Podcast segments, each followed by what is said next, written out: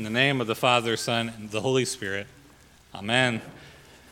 So last Sunday in Matthew 25, we heard the parable of the ten bridesmaids, and we made a, sim- a simple distinction between the foolish bridesmaids and the wise bridesmaids. The wise ones brought enough oil along with them because they wanted to be part of the celebration of the wedding feast. And the foolish bridesmaids were not interested in such a celebration. They wanted minimum involvement with the party that was going to happen. And we heard then that to prepare for the last day, we should be preparing by planning to celebrate with joy. We enjoy the many gifts of God today. We receive the good news of the gospel with joy, right? And we don't approach God's word with just ritual compliance, but rather we gladly hear it and learn it. Right? To prepare for the last day is to come to the sacrament joyfully, knowing that you are receiving the forgiveness of sins, knowing how much you need God's grace and that He's giving it to you. Yes, what we hear from Christ is that the kingdom is all about celebration. And so the parable of the talents is going to develop on this theme as it follows right after the parable of the bridesmaids. And again, in this parable, there are really two distinct impressions of God that we get from the servants. The first two servants who are given five and two talents go and make a profit, and they see that their master is generous and trusting. So, for a little context, a talent, which is a coin, a talent was about 20 years worth of daily wages. So, a conservative estimate is that a talent was something like $400,000 in today's money. So, five talents, which the slave received, would have been something like receiving $2 million in our understanding of currency. It was significant money. And he gives money, the master gives money to his servants and implicitly says, I want you to have this. I want you to enjoy it. I want you to do well with it. This is the kind of money that changes your life. And so they understand the master is not only fair, but he's extraordinarily generous. The master provides for them, and he entrusts to them what is his at great cost. The master does not give suspiciously. There's no evidence that he's testing them. He simply says, Take what is mine and go do well with it. And so those slaves get to work. This is, of course, exactly how we are called to see God. In the Small Catechism, Luther teaches us that God richly and daily provides me with all that I need to support this body and life. He defends me against all danger, He guards and protects me from all evil, and all of this He does out of fatherly divine goodness and mercy without any merit or worthiness in me. Right? God takes care of us, He takes care of us as a generous Father. He generously provides for us both our physical needs and our spiritual needs. It's even why in the Lord's Prayer we're taught to pray daily for our bread, but also for the forgiveness of our sins. God has promised on all accounts to provide for us exactly what we need. And so God's generous provisions for our needs, both the physical and the spiritual, are not based on our worthiness. They're based on God's generosity. God is truly generous. He provides for all people, no matter how good or bad they are, and He desires to save all people and will save all who turn to Him in faith. He is generous. He is so generous that He desires for sinful creatures like you and me to live in the fullness of His presence and glory forever. But as we see, there's another impression of God that we get in this parable. And the other impression of God comes from the servant who was given just one talent and this slave, he sees the master as harsh and unforgiving. He thinks he must take the master's trust and hide it for fear that he might mess up and get punished. Right? This slave is handed $400,000 and he digs a hole in the ground and buries it. He buries it, as we will come to find out, because he believes the master to be harsh. He fears that if anything happens to that money, he'll be severely punished. Now, we could all point out the foolishness of burying $400,000 and thinking that that's a good idea. But that's not even the real problem here. The real problem is that this slave does not understand his master. Rather than understanding his master as generous, he practically sees him as a thief. He sees the master as the one who gathers where he does not sow. He doesn't believe that his master deals honestly. He doesn't trust his master. He doesn't trust his word. And so the servant lives his life in fear because he doesn't really know the heart of his master. Because the servant lives in fear, ultimately, he does no good.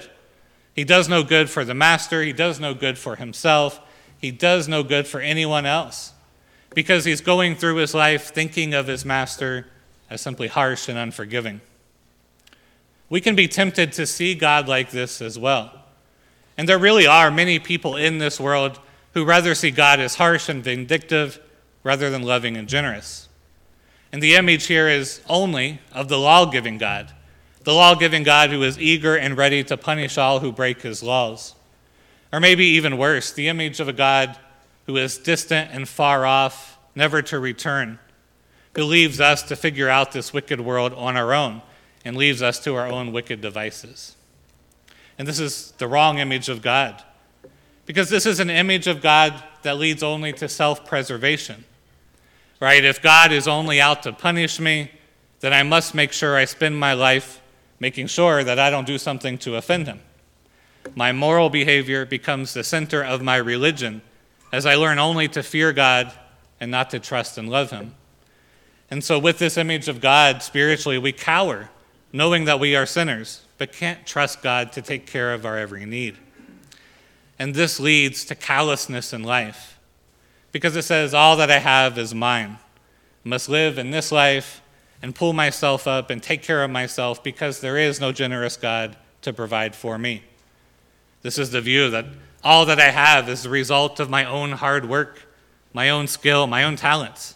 I don't need anybody and nobody needs me, and that is to bury your talent in the ground.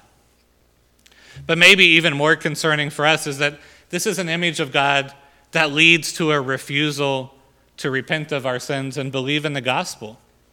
Because if we only want to believe that God is harsh, then we don't trust that God really wants to forgive us our sins. And so instead of repenting of our sins, we end up trying to rationalize them. We say things like, well, this is who I am, this is who I was made to be, this is just how our culture is today, this is just my sin, and I have to deal with it. And so people who have the image of only a harsh God learn to trust only themselves. They learn to trust the world, they learn that they have to make it on their own. And they never truly trust in a generous God, a God who wants to take your sins, a God who wants to heal you, a God who wants to redeem you. They only see the world through the harshness. But when we have the right view of God as a generous God, and as a God who wants to give us his many gifts, then our life begins to open up.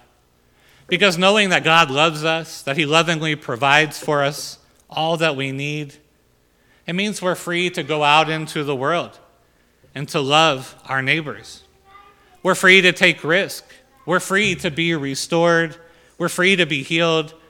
We're free because we're accepted by the Father who loves us. There's a well known anecdote about Luther and his friend and co reformer Philip Melanchthon. Philip once wrote to Luther confessing that he was too afraid of falling into sin in his work. Here was someone, Philip Melanchthon, who was called to speak boldly and courageously to reform the church. And he confessed to Luther he was afraid he was going to mess up, that he would bring himself under condemnation. And famously, Luther wrote back to Philip saying, sin boldly. Sin boldly, yet love Christ even more boldly. Sin boldly is exactly what the slaves with the talents were to do. They were to trust that their master wanted to provide for them. This isn't just about taking great risk to change the world, to doing something remarkable. It isn't just about heroic deeds in the name of Christ, but it's about loving one another boldly and about trusting in God's generosity boldly. Right? When just simple things, when we have our children baptized, when we raise them in the faith, we're investing our talents into something that God has promised will grow in return. When we pray for our neighbors, when we give what we can to the poor, when we do honest and meaningful work for God's glory, we're like those who take their talents and multiply them. When we speak truthfully to the lies of our culture, then we, we're investing talents to something that will multiply for God's glory. When we're hopeful, when we trust that God does love us and care for us, then we're multiplying His graciousness. However, when we grumble, when we selfishly hoard things for ourselves, when we refuse to pray for others, we refuse to share blessings with others, then we're burying the gifts of God. That's not the way to live freely in this world. Instead, God wants us to know Him as generous. And in turn, He wants us to freely share His generosity with others. And so the question is then what do you do if you find yourself like the servant with one talent? What if you find, you look at your relationship with God, and you find that you're often sensing that you're under condemnation? What if you're afraid of God? What if you're afraid of being honest with God? What if you know there is some sin that you're holding on to that you're afraid to repent of because you think there's only judgment for you? What do you do when you doubt God's generosity? Where do you turn if you find only a God who condemns you? Well, this is what we know. Turn to God's promises given to you in His Word and Sacrament. Find the generous God in the Christ crucified for you.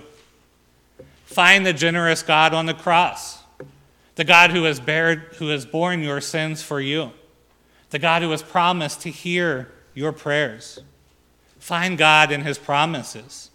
This is where our generous God is found, and this is where we must turn every day.